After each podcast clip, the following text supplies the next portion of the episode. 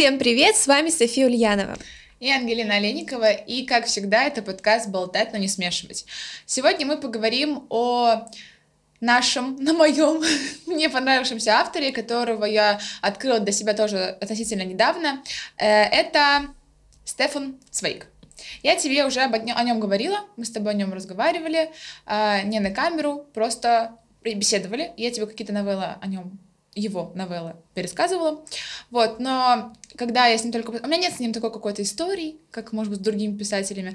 А, как всегда, я пришла в книжный магазин покупать ремарка. И думаю, что-то с ремарком нужно купить, что я никогда не читала. И я не знала, кто такой Стефан Свейк. Сейчас меня, может он захейтит. А, я опаздывала на электричку. Я опаздывала на электричку. Почему-то, я вот, ну, ты знаешь, я не люблю все такие названия 24 часа из жизни женщины. В, моем, в моей голове должно было быть что-то такое не очень. Я не знаю, какие названия тебе не нравятся. А, ладно, так вот, а, я даже не посмотрела, роман это или, ну, как бы полноценное произведение, или это сборник чего-то. Оказалось, это сборник. Посмотри, это сборник новелл автора Стефана Цвейга. Я одела... Нет, мне ближе подходит. Э, мы сегодня, значит, даже оделись... Э, под Стефана Свейга. Под твоего вайп. Никто не знает, был ли как... или да, его любимый был... цвет зеленый. Так я реально его ненавидела. Любимый цвет под его вайп. В общем, я хотела сегодня поговорить порассуждать и описать а, новеллу, которая мне очень понравилась. Новелла называется «Как?» Знаешь? Нет? Я тебе не говорила? Ладно. Такое лицо каменное, капец. Нет, я вспоминала, я обрабатывала информацию. Я тебе не говорила, но э, эта новелла называется «Шахматная новелла». Удивительное название. Ни о чем не говорящее. В общем, с чего начинается событие? Почему мы не обсудили э, биографию Цвейга? Потому что она довольно скудная. Да, дайте скажу, я читала. Значит, я только помню, что он из Австрии, что он уехал, когда война была, Оттуда, по-моему, его политика не устраивала. И единственный печальный и яркий факт из его жизни это то, что он с женой умер. Они наглотались таблеток. Наглотались снотворного, по-моему. Но э, печально, единственный Печально, что это единственный яркий момент. Ну, ладно, не, будем, не будем говорить, что это единственный яркий момент. А ты заметил, что ты всех писателей самоубийц выбираешь? Всех двух? Да. да. А, о чем же эта новелла? Мне она очень понравилась, она меня поразила, и вот когда я ее почитала, я поняла, что ничего такого не читала, но опять же, если я могу как-то описать Вирджинию Вульф, почему она отличается от других авторов, то почему для меня Цвейк не похож вообще ни на кого, я описать не могу. Его нужно прочесть. Может быть, это чисто мое субъективное восприятие этого автора, но для меня он как будто бы был вообще другой. Не Ремарк, не Пушкин, не Достоевский, что-то другое, непонятное, у него непонятное описание, но как будто бы по-другому. С чего все начинается? Рассказчик, у него нет ни имени, ни фамилии, а, разговаривает со своим другом возле э, парома, и они разговаривают, разговаривают, естественно, там такая шумиха, кто-то отплывает, кто-то его провожает, все дела. А, ну, не его рассказчика, а людей, то есть он же не один не плывет. А, и СМИ берут какие-то интервью, что-то пытаются, он говорит, в смысле, от чего? Кто, кто с нами такой едет, плывет? И его друг говорит, в смысле, ты не знаешь? С вами плывет чемпион мира по шахматам. Марко Синтович. Надеюсь, все правильно сказала. А, Марко Синтович. И, видимо, по ошарашенному лицу нашего рассказчика, его друг понял, что он ни хрена не понимает. И он начал ему рассказывать. Потом он вспомнил, что да, он что-то о нем читал, что-то о нем знал. И карьера Синтовича, она довольно интересная. В общем, как сам пишет Цвейк, рассказчик о нем. Дело в том, что интеллектуальный уровень Синтовича, казалось, вовсе не сулил ему столь блестящей карьеры. Уже вскоре просочились слухи, что в обычной жизни сей шах шахматный принц не в силах без орфографических ошибок написать ни единого предложения ни на одном языке мира. И как ядовито пошутил один из его раздосадованных коллег-соперников, невежество его во всех областях одинаково всеобъемлющее. А, то есть он был глупый, очень глупый, что не коррелируется никак с игроком в шахматы, тем более чемпионом мира, где нужно просчитывать шаги, понимать, что этим шагом хочет сказать соперник, куда он вообще тебя ведет. Это довольно странно. А, чуть-чуть про его детство, про детство э, шахматиста. Он родился в какой-то такой дряхленькой, скудненькой, маленькой деревушке. У него рано умер отец, и его на попечительство взял священник. Это тоже очень смешно. А, священник... Не то, что у него умер отец, нет. А просто священник очень пытался... Черный юмор. Просто священник а, пытался как-то его ну, научить чему-то. И вот пишет, священник, который добрая душа, честно старался домашними занятиями наверстать все, что его воспитанник, сонный уволень и твердолобый тупица не успевал усвоить на уроках. Однако все его усилия были тщетны. Мирка с неизменным тупым изумлением таращился на буквы и числа, объясняемые ему в сотый раз, и удержать в памяти даже простейшие азы школьной премудрости его дремлющий разум был просто не в силах. Не знаю, почему мне очень нравится, как пишет Цвейк, как будто бы как одного. Лодочка. Да. Все очень плавненько. Никакую Вирджиния Вульф. Да, да, все очень плавненько. А вот, то есть он был глуп. И как священник не старался, он был глуп. Он очень старался, чтобы он что-то делал. И не сказать, что он ленивый. Потому что, ну вот он сказал ему сделать, он сделал. Не сказал, он не сделал. Такой мальчик, пусти повалюсь. И в один прекрасный там вечер пастор играл в шахматы своим гостем. И вот этот уволень э, так вот сидел и просто втыкал. И не, они даже не понимали, втыкает он на игру или просто втыкает. Шахматист втыкал? Э, да, Марко Синтович. Он э, сидел рядом, играл священник. Говори мне, пожалуйста, шахматист. Мне шахматист, да. хорошо. Ну просто Синтович, давай, Синтович, шахматист. Угу. Окей. А, он втыкает, непонятно куда. Они играют. Тут э, прискакивает на лошадях э, этот какой-то мужик и говорит, слушай, священник, у меня там мать умирает, давай, чтобы не опоздать с причастием последним, побежали. Ну, естественно, все бросает, они поехали. Ну, тут гость такой, ну ладно, тогда я собираюсь домой. Но партия осталась недоигранная. И он, и он такой ради смеха, типа, ты ж тупой? Говорит, не хочешь доиграть? И Сентович, шахматист, садится и начинает играть. И выигрывает этого чувака. Они там еще пару раз поиграли. Приезжает этот пастор, он играет с пастором, обыгрывает его. Они вообще все в шоке. Ну, прикинь, он дуб дубом, а тут начал играть в шахматы. На радостях он повез его в какой-то там город на следующее утро. Там шахматный клуб. Он сначала там первой партии проиграл, потому что не знал каких-то вот, э, ну, не то чтобы правил, ну, вариаций игры каких-то. Mm-hmm. Он их выучил и всех начал выигрывать. Все в шоке. Короче, он полгода обучался. В общем, гений, да? Ну, как будто бы, да, как будто бы гений. Он полгода обучался. А, все, в принципе, отлично, он всех там выигрывал. Но главный его такой минус, который отмечали именно и шахматисты в том числе, что он не умел играть по памяти. То есть он может играть, когда он, перед ним лежит доска. Но в голове простроить все эти шажки, вообразить доску, он это всего не может. В принципе, я не, считаю, не думаю, что для него это была какая-то большая потеря. Он умеет играть в шахматы. И вообще так успешно. Вот. Но э, как бы глуп не был Синтович, шахматист, Нельзя сказать, что он не понимал, что он глупый. А он это прекрасно понимал, он не давал интервью, потому что он не хотел, чтобы над ним смеялись. Он не совсем разговаривал со своими соперниками, потому что они били об его в такую точку уязвимую. Но он любил деньги, он зарабатывал какими-то рекламами, чем чего-то. И у него есть один прикольный поступок. Презрев издевки соперников, прекрасно знавших, что он и трех фраз связано написать не в состоянии без раздумий, позволил выпустить под своим именем книгу «Философия шахмат». То есть он выпускает под своим именем книгу целую, зная, что никто не поверит, что он написал, но ему похеру. Он такой, я, я ее выпустил, выпустил. А написано было это хорошо? Ну, написал какой-то гали... галицийский студентик. Ну, не знаю. Отзывов нет у Цвега. Жалко. Вот, и Рассказчику самому было очень интересно, опять, э, рассказчику из шахматной новеллы, было очень интересно поговорить с этим Синтовичем. Ну, это чемпион мира по шахмату, у него такая вот биография. Очень хочется познакомиться. Но, опять, мы помним, что Синтович никому не дает интервью, не хочет Ни показаться... с кем не разговаривает. Да, он не хочет показаться глупым, он сидит в своей каюте, и тогда ему придум... он придумывает, что можно начать играть в шахматы. Но он понимает, что он в шахматы ими балуется, он, он в них не играет, но именно играю, я так, типа, любитель и понимал, что он против Синтовича, ну, довольно странно ему идти один на один, и он искал себе партнера. Что он придумал? Он в курилке с женой сел играть в шахматы. Приходили люди, смотрели, как они играют. И подходит Мак Коннер, а, шотландский инженер. Ну, не, не, не суть, но он как бы такое важное звено. Он подходит, начинает смотреть и предлагает нашему рассказчику сыграть, э, ну, партеечку. Они играют, и наш рассказчик его выигрывает. Почему-то после нескольких партий наш автор понял, что это то, что он искал для игры с Синтовичем. Поражение, пусть даже в самой пустячной игре, означает чувствительный удар по самолюбию.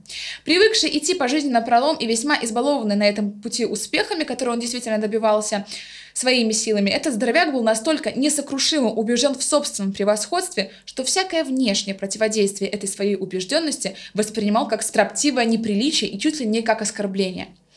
И проиграв первую партию, он заметно помрачнел и обстоятельно, менторским тоном принялся растолковывать мне, что это недоразумение, абсолютно недоразумение. Второй раз, когда он э, проиграл, он начал говорить, что это там где-то шумы просто были, ему помешали. Ну, то есть и немедленно требовал реванша. Я проиграл не потому, что я да. плохо играю, а потому что меня все вокруг от, отвлекают ну, и потому что он мне. себя любит, он даже не может представить, что он может проиграть. В общем, только на третий день удалась вот эта задумка э, рассказчика, чтобы встретиться с этим Синтовичем, и то это было очень смешно. Почему, естественно, он понял, что Мак Коннор — это то, что ему нужно. Синтович вышел, ну такой, вышел просто типа прогуляться, подходит к ним, так смотрит, просто посмотрел. А в этот момент э, фигуру взял Мак Коннор, шотландский этот инженер, и хотел поставить. И Синтович так посмотрел, типа, ну, это все детский лепет. И ушел. И наш автор решил сыграть на его вот этом себелюбе и сказать, м-м, ну, его не впечатлило. И он такой, не впечатлило. И он захотел сыграть с Синтовичем, ну, с этим чемпионом мира по шахматам. Он пошел к нему договариваться. Синтович говорит, я только за бабки играю так ко мне не подходи. И сказал сумму в 250 долларов. Это сейчас как бы, ну, не совсем прям такая огромная сумма. Тогда это понятное дело. Он приходит, говорит, блин, он запросил 250 долларов. Он говорит, ну ладно. Подожди, он отпра- э, ушел просить э, поиграть с ним вот этот, который себя любит. Да, себя люб. А, и факт в том, что он реально заплатил ему эти деньги, чтобы с ним поиграть. И они договорились на завтра. Вот они завтра встречаются. А, вся компания шахматная собралась. А, и этот Цвейк, о, не Цвейк, этот Синтович приходит, но он приходит опаздывая, таким флегматичным шишками. Типа, ему это вообще не надо, его никто не покупал. Он просто пришел с ними поиграть с этой челюстью. И понятно, что они не могли организовать параллельную игру, когда он с каждым играет э, ну, одновременно, потому что у них не было столько шахмат. И получалось, что вот эта вся куча шахма- шахматистов играли против Синтовича. А, и в этом был ну, определенный прикол, что они совещаются, он отходит. Потом они стучат, а, он подходит и делает свой ход, и на один ход можно было потратить 10 минут, то есть ты мог подумать. И вот они так играли.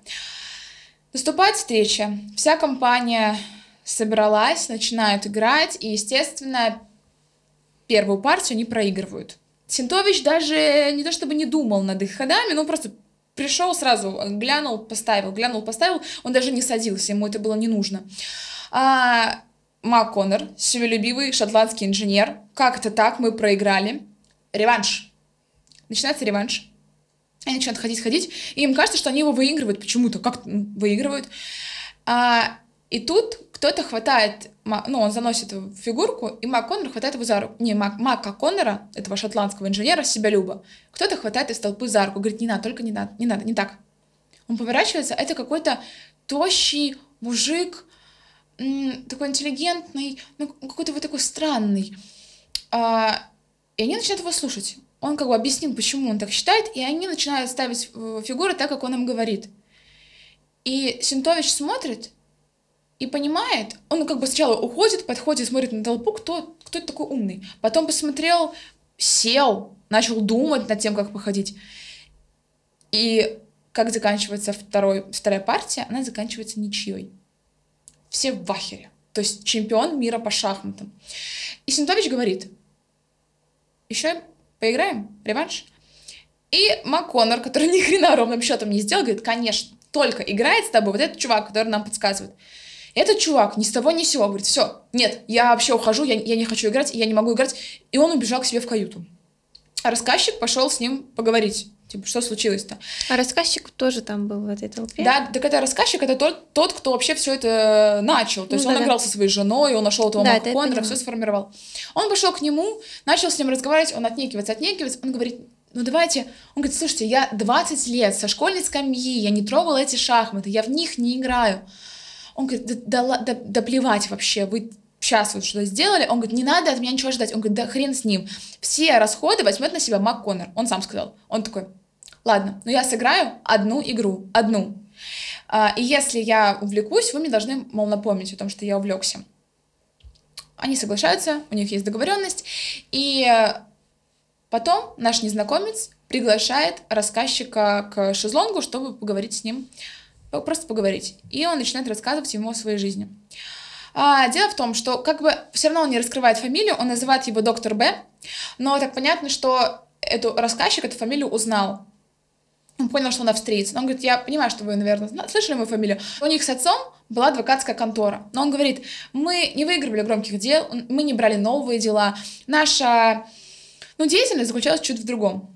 По правде говоря, адвокатской практикой в собственном смысле слова мы давно не занимались, ограничиваясь лишь юридической консультацией, а в, перв... а в первую голову управлением имущества крупных монастырей, тесные связи с которыми поддерживал мой отец, бывший депутат от, ну, короче, какой-то партии. Кроме того, сейчас, когда монархия наша стала историей, об этом можно говорить. Нам было доверено управление капиталами некоторых членов императорского дома. То есть довольно такое важное дело не делали, они очень много знали, через них проходила почта, через них проходила...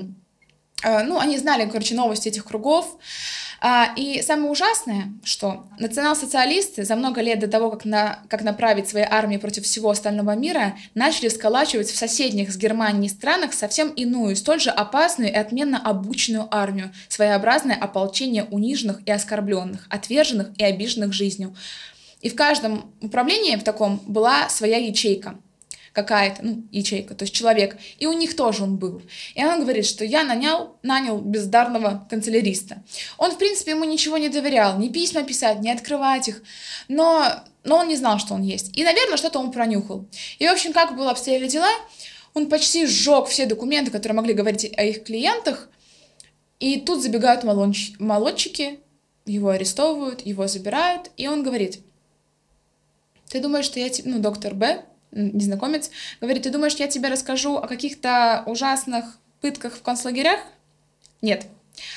А, дело в том, что те, кто представлял какую-то ну, важную информацию или мог, обладал деньгами, их отправляли не в такие учреждения. Тех, из кого предполагалось выбить деньги или важные сведения, не отправляли в концлагеря, а подвергали обработке совершенно особого рода. Вместо концлагеря каждому из них, якобы в виде особой привилегии, представили отдельный номер в отеле, в том самом отеле «Метрополь», который одновременно был венской штаб-квартирой гестапо. То есть просто отправляли в отель. Я провел их вне времени и вне жизни. Две недели он провел.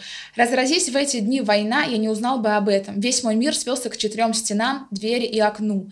А между ними стол, стул, кровать, умывальник, да еще обои на стенах. И начались допросы, но опять же, он две недели просто ждал, тупо ждал, вызовут его, не вызовут, сейчас, не сейчас, когда это произойдет. И это было колоссальное моральное давление. И понятное дело, что нельзя сказать, что там, ну, Просто мне кажется, что нельзя сравнивать именно концлагерь и такой вид пыток. Это две пытки. Понятно, что, может быть, те, кто прошел концлагерь, сказали, блин, я бы посидел бы там. Но это было колоссальное моральное такое давление. И Похоже на, на то, что было во время ковида, честно. Ну, у тебя был ноутбук, книги и все, чем ты хотел заниматься, а там тебя действительно, например, вот он писал, э, ну, опять же, по поводу, что нельзя такое, наверное, сравнивать, После каждого свидания с гестаповцами мои собственные мысли добровольно продолжали миссию моих палачей. С не меньшим ожесточением, истязая меня пытками вопросов, догадок и сомнений, и хуже того, многократно усугубляя эти пытки. То есть он а, постоянно был вот в этих мыслях. То есть как проходил допрос? Он приходил туда, и он не знал, что знает гестапо. Вот что они знают про их клиентов. Если он соврет, а они это знают, они поймут, что, они поймут, что он врет. Если они этого не знают, а он им сказал, он сдал тайну. И как ему понять? Он никак не понимает. Они еще так морально давили, то есть тут какие-то документы лежат, они, ты говоришь, а он делает пометочки. Он делает пометочки. И когда он приходил, он весь в своих мыслях, а то ли я сказал, а не то ли я сказал, а так это или не так. И он писал, что в концлагере, а, в концлагере, возможно, мне пришлось бы, сбивая в кровь руки, отмораживая ноги, возить на тачке камни. Но я бы видел человеческие лица, мог бы смотреть вокруг, видеть поле, тачку, дерево, звезду, да что угодно, на чем можно остановить взгляд, в то время как здесь перед глазами стояло все время одно и то же. Всегда и неизменно вечное, омерзительное одно и то же. Э, ну, во-первых, эта фраза неизменно вечное и омерзительное одно и то же. Вот он приходил, его там мучили, он приходил сюда, его здесь мучили. Он, он же сам себя мучил. А, и когда их вели, опять же, это же не было, что мы завтра придем, то есть он опять сидит в своих мыслях и ждет, ждет, ждет, пока к нему придут. Опять же, дорога до этого допросной, он шел по коридору и долго стоял, ждал допроса. То есть опять еще одна такая вот, э, не знаю, как давление, одно из давлений, то есть ты просто ждешь, непонятно, стоя, стоя ждешь. И он начинает понемногу сходить с ума, потому что он понимает, что весь этот мозговой процесс, когда он здесь волнуется, чтобы сказать, ну, не сказать не то, потом там у себя в отеле, в номере волнуется, а сказал ли он что-то не то, и он понимает, что я сейчас сдамся. Ну, типа, я не могу уже, э, это, не, это невыносимо, я, я не могу так больше жить. А, и один из разов его таких походов, он пришел на допрос, стоял, ждал, и здесь рядом с ним висел чей-то мундир. И он в кармане видит какой-то такой облик, как будто бы книга. Он вообще воодушевился, типа, книга. А, естественно, это было все опасно. Он а, пошел, ну, так как бы это, до, в принципе, долгий процесс, но интересно, как он ее все, как он эти мысли его, а, как он это все продумывал. Он ее крадет.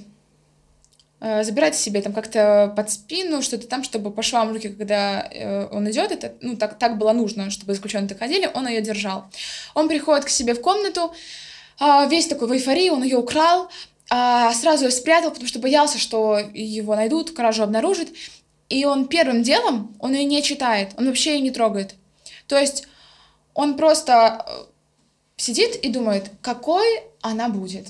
Что? что? Книга по шахматам. Да, но он сначала думал, что какая она будет, что в ней будет, о чем она будет. Он вкушал, что это будет э, роман или рассказ. Ну да, что-то что живое, что там будут маленькие буквы, что это будет э, много текста, чтобы ну чтобы поместилось. Она не толстая была, но не тонкая. И он так все вкушал, вкушал, вкушал. И тут он поним... достает ее через несколько дней и понимает, что, блин, это Книга по шахматам. Это был сборник. А, в общем, там были партии, которые где-то разыгрывали, где-то игрались, и он, он не любит шахматы. Он играл как-то чисто для любителей в школе. И прикинь, когда ты еще там любишь шахматы, а он не любил. И он так возненавидел эту книгу, он хотел ее выбросить. Просто самое главное, он обманул собственные ожидания. Он себя же обманул. Это ужасно. Это к тому, вот и просто в мыслях, ну. что у меня есть такая стратегия. Я лучше ожидаю плохое, и когда происходит хорошее, я радуюсь. Но когда плохое, я не расстраиваюсь. А если что-то среднее, это вообще хорошо. Потому что когда я ожидаю, вот как он ожидал, что сейчас будет или роман, или рассказ, и как все круто, он же прям визуализировал себе в голове, и такое разочарование. Поэтому мне кажется, вот и для меня классно. Но просто когда я думала, что это было единственное, чем он по сути, питался еще три дня до того, как открыл книгу, своими э, размышлениями насчет того, что это за книга. Ну, как он... Хотя как... бы отвлекся от того, да, да, что да. было. То есть, что он говорил? При первом же взгляде на обложку меня обдало холодным разочарованием, даже горечью досады, ценой такого риска, добытая со столь жгучим вожделением. Ожидаемая книга оказалась всего-навсего шахматным пособием, сборником 150 шахматных партий. То есть, насколько, да, то все, что он представлял, рухнула прям в этот в один миг. Ну, естественно, что он начал читать. У него не было, у него не было выбора. Конечно, он позлился, позлился и начал читать. А, и сначала он вообще ничего не понимал, что это, про что это вообще, о чем это. А, там были непонятные, не то чтобы описания, ну, то есть А1, С1, и, ну, как бы, когда человек не подготовлен, он не понимает, о чем это, а оказывается, что вот эти вот э, штуки, это комбинации, короче, на шахматной доске, как это все выглядит. Он писал, ну, он говорил. Потом, мало-помалу, я стал догадываться, что буквами А, Б, С и так далее обозначаются вертикальные ряды шахматных полей, а цифрами от 1 до 8 горизонтальные, что позволяет обозначать, так сказать, координаты расположения на доске каждой фигуры. Ну, своего рода морской бой, то есть, в принципе, по такой же схеме ты понимаешь, где что находится. Он начал читать, а, и начал искать, чем бы ему визуализировать эту игру. И у него было на кровати покрывало в клетку. И он такой, класс, я сейчас сделаю из этого доску. Он сделал из этого доску, короче, визуализировал, начал играть. А, я не помню, сколько ему прям хватило, но он прям долго играл, играл, играл. Он начал играть в голове потом. Ему уже не нужна была э, покрывало, и это его спасло. Он ничего не сказал, потому что он отдыхал головой вот в этих шахматах. Он приходил на допрос и быстрее хотел уйти, потому что у него там не доиграно. Не доиграно, а потом, когда у него в голове было, он вообще и на допросе сидел, и играл в шахматы. То есть такое было. А, но потом он, естественно, все переиграл уже. Все 150 э, партий в своей голове он переиграл. И ему становилось тоже это наскучило. И он решил, что ему нужно новые партии создавать. Но это не так уж легко, скажем так, создать новую партию Это и играть. знаешь, когда А? тебе скажут, придумай новую букву в алфавите. Во-первых, а во-вторых, ты не можешь играть э, сам против себя. Ну да.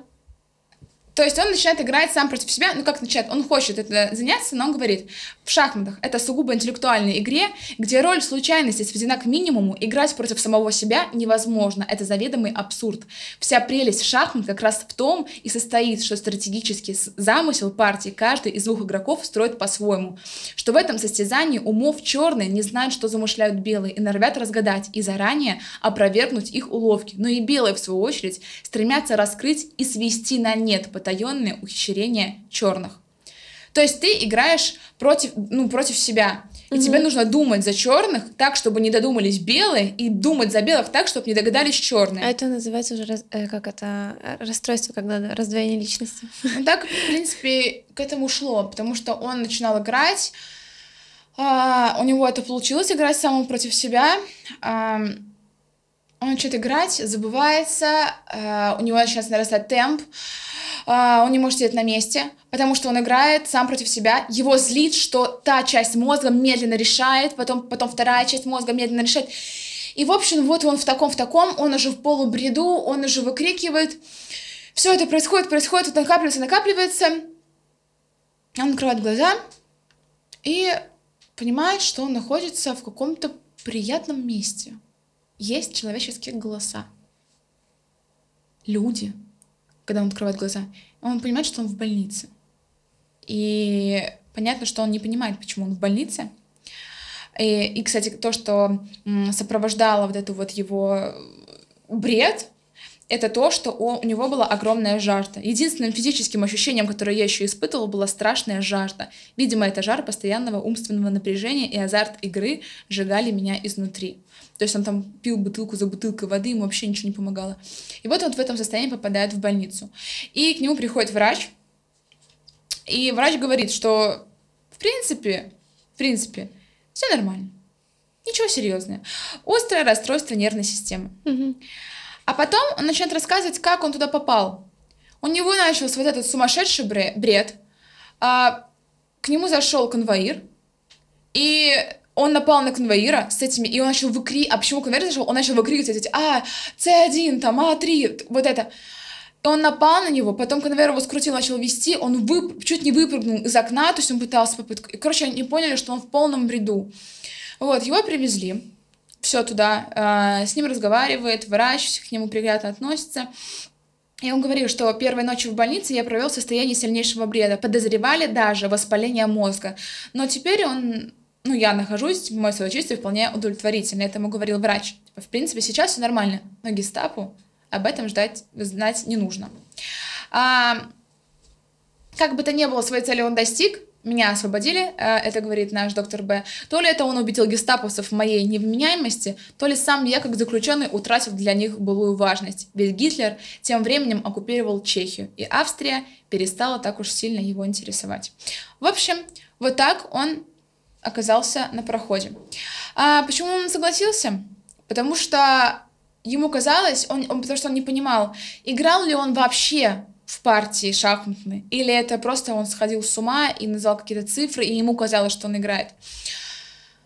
Ну вот его история меня прям покорила вообще. Я, я, я даже такого... Я, я когда читала, я не знала, что есть такой метод пытки. Был такой метод пытки, когда они не сажали их в концлагеря, а вот в такое моральное давление.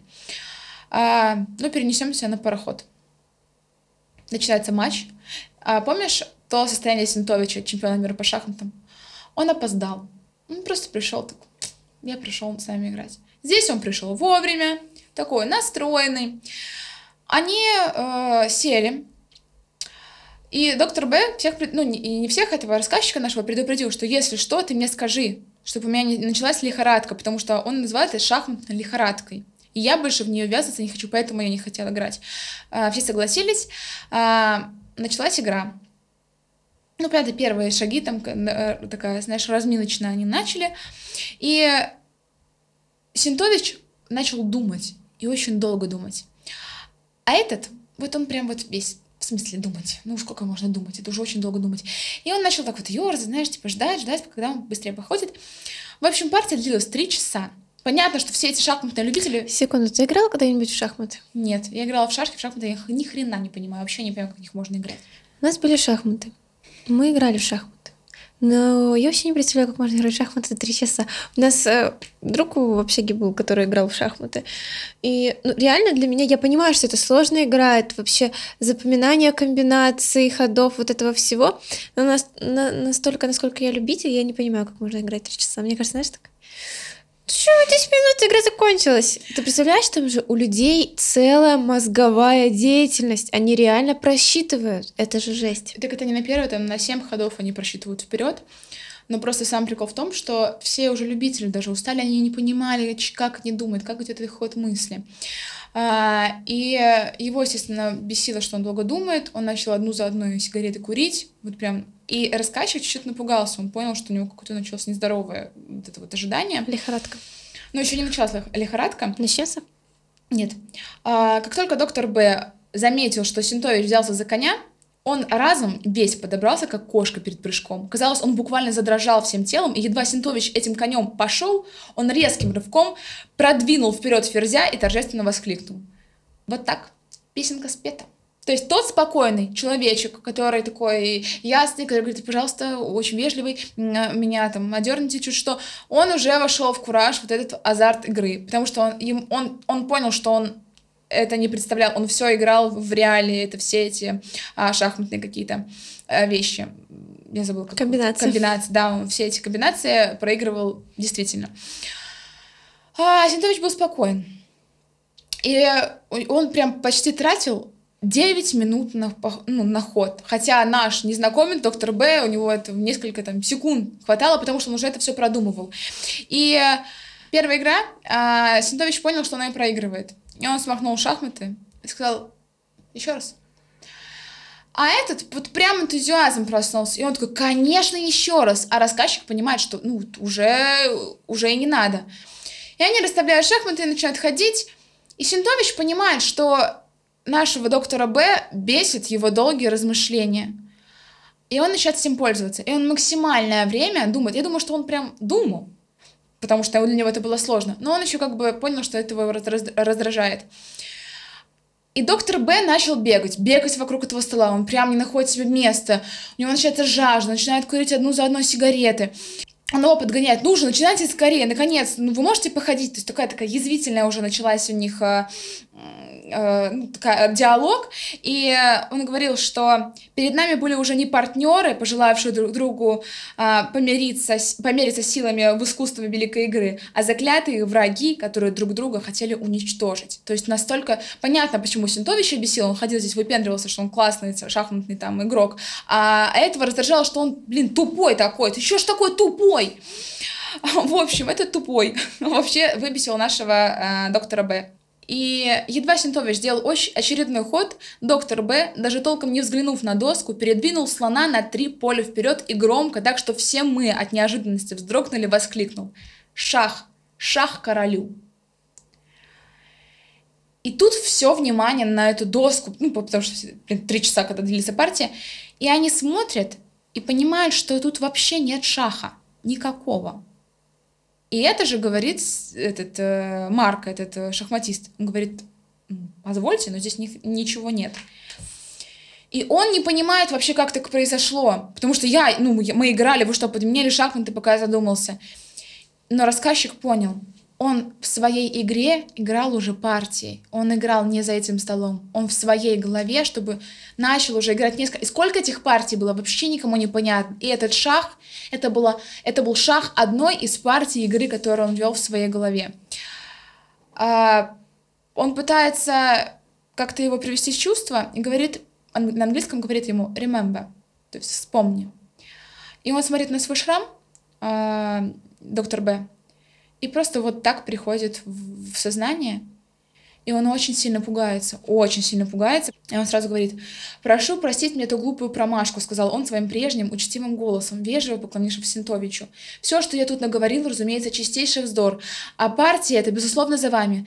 Затем обратился ко всем нам. «И вас, господа, прошу меня простить. Но я ведь предупреждал, не следует ожидать от меня слишком многого. Извините, что так опозорился. Сегодня я играл в шахматы. Последний раз в жизни». Но мне за него было очень обидно, а Потому что такая фраза была от Синтовича, ужасная, меня она очень взбесила. «Жаль», — произнес он с неожиданной искренностью в голосе.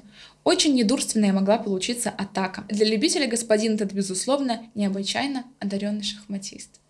И ты думаешь, знаешь ты, тупой вообще, тупой мужик, который вообще каким-то чудом научился играть в шахматы, говорит, что он любитель. Он его выиграл, и, и эту бы партию выиграл, если бы, блин, ту году не сидел по 10 минут. То есть, по сути, он его, ну, у него началась лихорадка, э, да, у него началась шахматная лихорадка, и, и, по сути, он его вывел только тем, что он сидел, тупил по 10 минут, принимал... Если он первый раз не смахнул бы шахматы.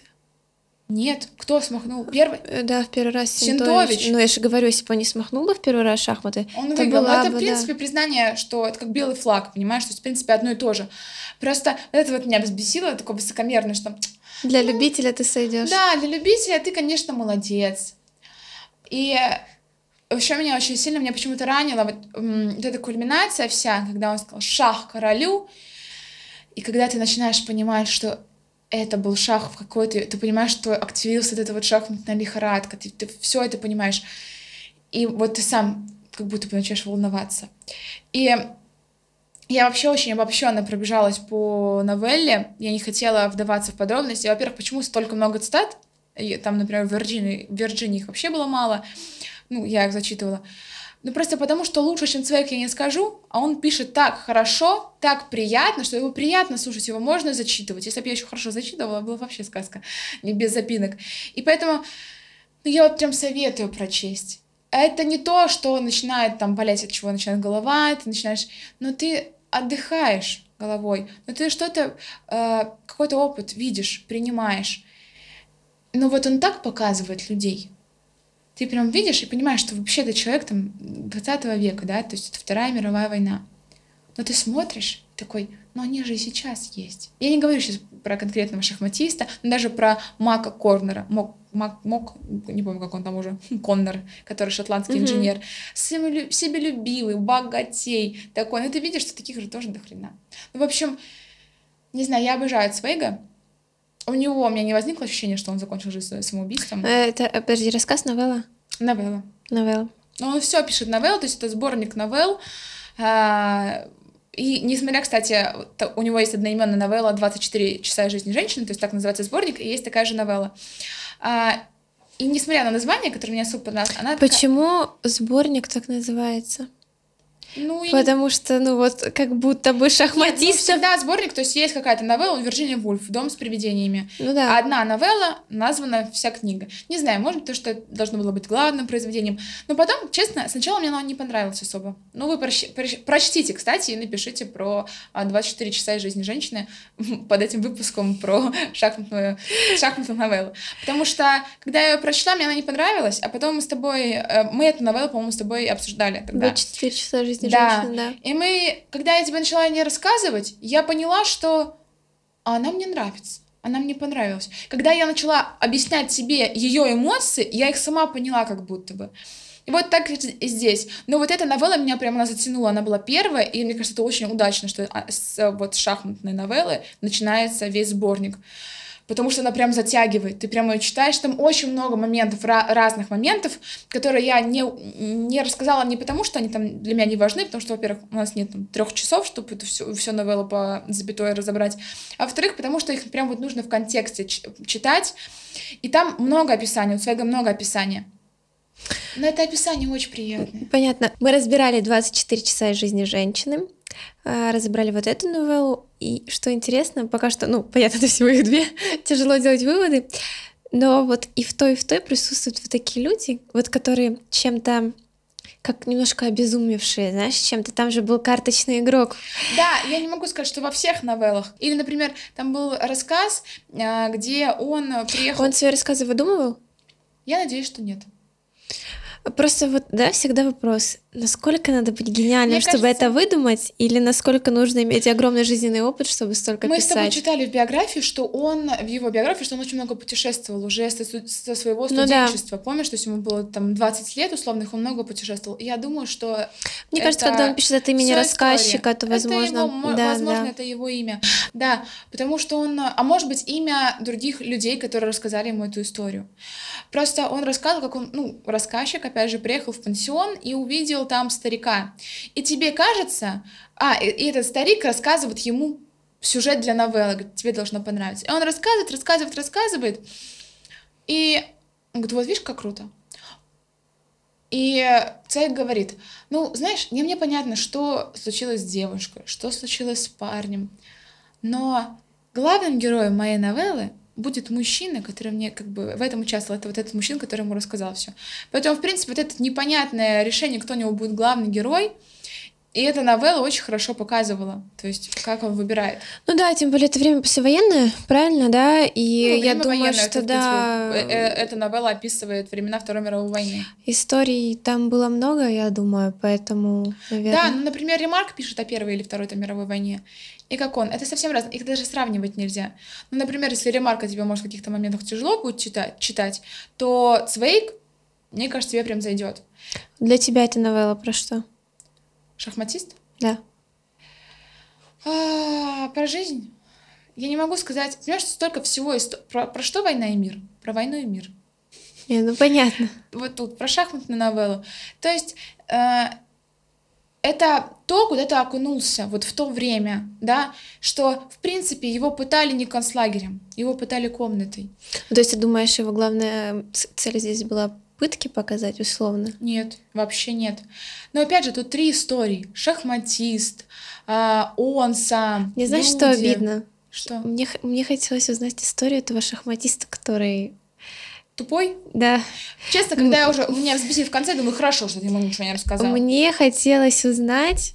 Ну, я, я изначально думала, что в нем что-то есть глубокое, ну, то есть все считают его тупым, и что сейчас что-то раскроется, такое интересное, необычное. Я тоже думала. Но какой-то он даже такой пустышкой как будто бы оказался. Ну, он к этому и вел, в принципе, что он такой гениальный чемпион мира по шахматам, но по сути он из себя ничего не представлял. И, в принципе, поэтому так обидна эта последняя фраза. Ну, его. наверное, то, что он запросил деньги за игру, и уже что-то значило. Ну, не то чтобы... А зачем ему играть бесплатно? С какими-то, блин... Ну, представляешь, собралась шпана и говорит, пошли поиграем со мной. Я чемпион мира по шахматам. Я А могу- ты дел... едешь на круизе же, они там были, да? А что делать? Еще как бы поиграть. Он не хочет, он играет вот так вот. А для чего... А ты задала вопрос, Это как... который, я- Какой? на который я не могу ответить вот прям точно, про что... А, новелла? Да, про что это новелла. То есть для меня столько разных э, жизненных ситуаций. Для меня это про человека, про разные грани человека, про боль, про счастье, про глупость, про все. Для чего была для тебя? Что было для тебя? Я, наверное, с тобой соглашусь здесь. Потому что вот какой-то конкретно, знаешь, когда пишут и одну мысль вынести, там вот это плохо или вот это хорошо, здесь этого нет. Ты прочитаешь, какие-то свои выводы сделаешь. Просто новелла о людях. Да. Новелла о людях, которые плыли на одном судне и которая вот так вот их свела жизнь в общую колею, скажем так. Интересно то, что в какой-то момент эти шахматы, ну вот этого доктора Б, спасли, да, но и в другой какой-то, с другой стороны, сделали его немного обезумевшим в этом плане. Да, это как можно глупо сказать, что во всем нужна мера. Да. Но, наверное, когда ты сидишь э, в гестапо, да. да. не сказать, что там есть какая-то мера. Ну да, это очень, кстати, хорошая мысль, что в какой-то период его жизни они его спасли, но и они же довели его до безумия. Эм, Шахматы как будто бы частично центральны в этой новелле, и, и показывается два против- полярно разных человека. Ну, то есть шахматы, да, связаны. Да, шахматы, камень преткновения, Да. и то, как... Самое главное, да, очень глупый, но чемпион по шахматам. Шахматам и, И очень, очень умный, но талантливый, но обезумевший. обезумевший от этих же шахмат. То, То есть, есть насколько Сентович не пускал а, шахматы дальше как э, деятельности, и насколько он принял в себя всю шахматную игру, наш доктор Б, да, и насколько он это пережил. Но я бы здесь сказала, что для доктора Б шахматы это Вот реально, как, условно говоря, жизнь, прям такая глубокая, своя, это... борьба, э, спасение. То есть шахматы для него, значит, как будто бы в жизни намного вот, я больше. Не думаю, что борьба, да, я думаю, что шахматы для него это спасение, а для Синтовича это просто то, в чем хоть, хоть где-то в этой жизни он как-то каким-то чудесным образом мог себя зарекомендовать да. как-то. То есть, но мне понравилось сравнение, что действительно для Синтовича и для доктора Б шахматы это две разные вещи. Вообще две полярные разные. Ну вот он принял их в себя, этот оставил за гранью. И вот да. и так. Ну и как будто бы из этого стоит сделать вывод, что нужно меру. Да? Я не Мера, думаю, что... ощущение. Ну, я бы не сделала такой вывод. Ну, типа, именно по моей, моему, по, моему, по моему восприятию, прям такого как бы вывода, как в сказке, слушайте из взрослых, а будет вам жизнь. Ну, понятно. Наверное, нет. Был ли у него другой выбор? Не думаю. Был, смог ли он это контролировать? Не думаю. Он пошел на такой шаг, который, в принципе, осознавал как он на него пошел? Он пошел и настроил две, две полуш, два полушария мозга друг против друга. Против друга, себя самого. Ну, как будто бы, как будто бы так выглядит примерно борьба с самим собой. Да, принципе, да. Когда... В целом вывода какого-то здесь нельзя сделать. Нет, видишь, мы сказали о людях, о людях. Ну, и да. мы с тобой накидали про шахматы, про выводы, про жизнь, про его восприятие, про шахматы Синтовича и доктора Б. То есть там он охватывает, но он, я не думаю, что он прям вкладывает даже как учительница литературы. Не, ну понятно, Какого да. цвета шторы там были и на что они влияли? Нет. Но просто столько всего, что каждый человек может вычленить то, что он считает это было главным, второстепенном, важном, неважном. Мне кажется, что он, а он просто описывал, вот, вот, вот оно, вот я просто плыл, и вот что было.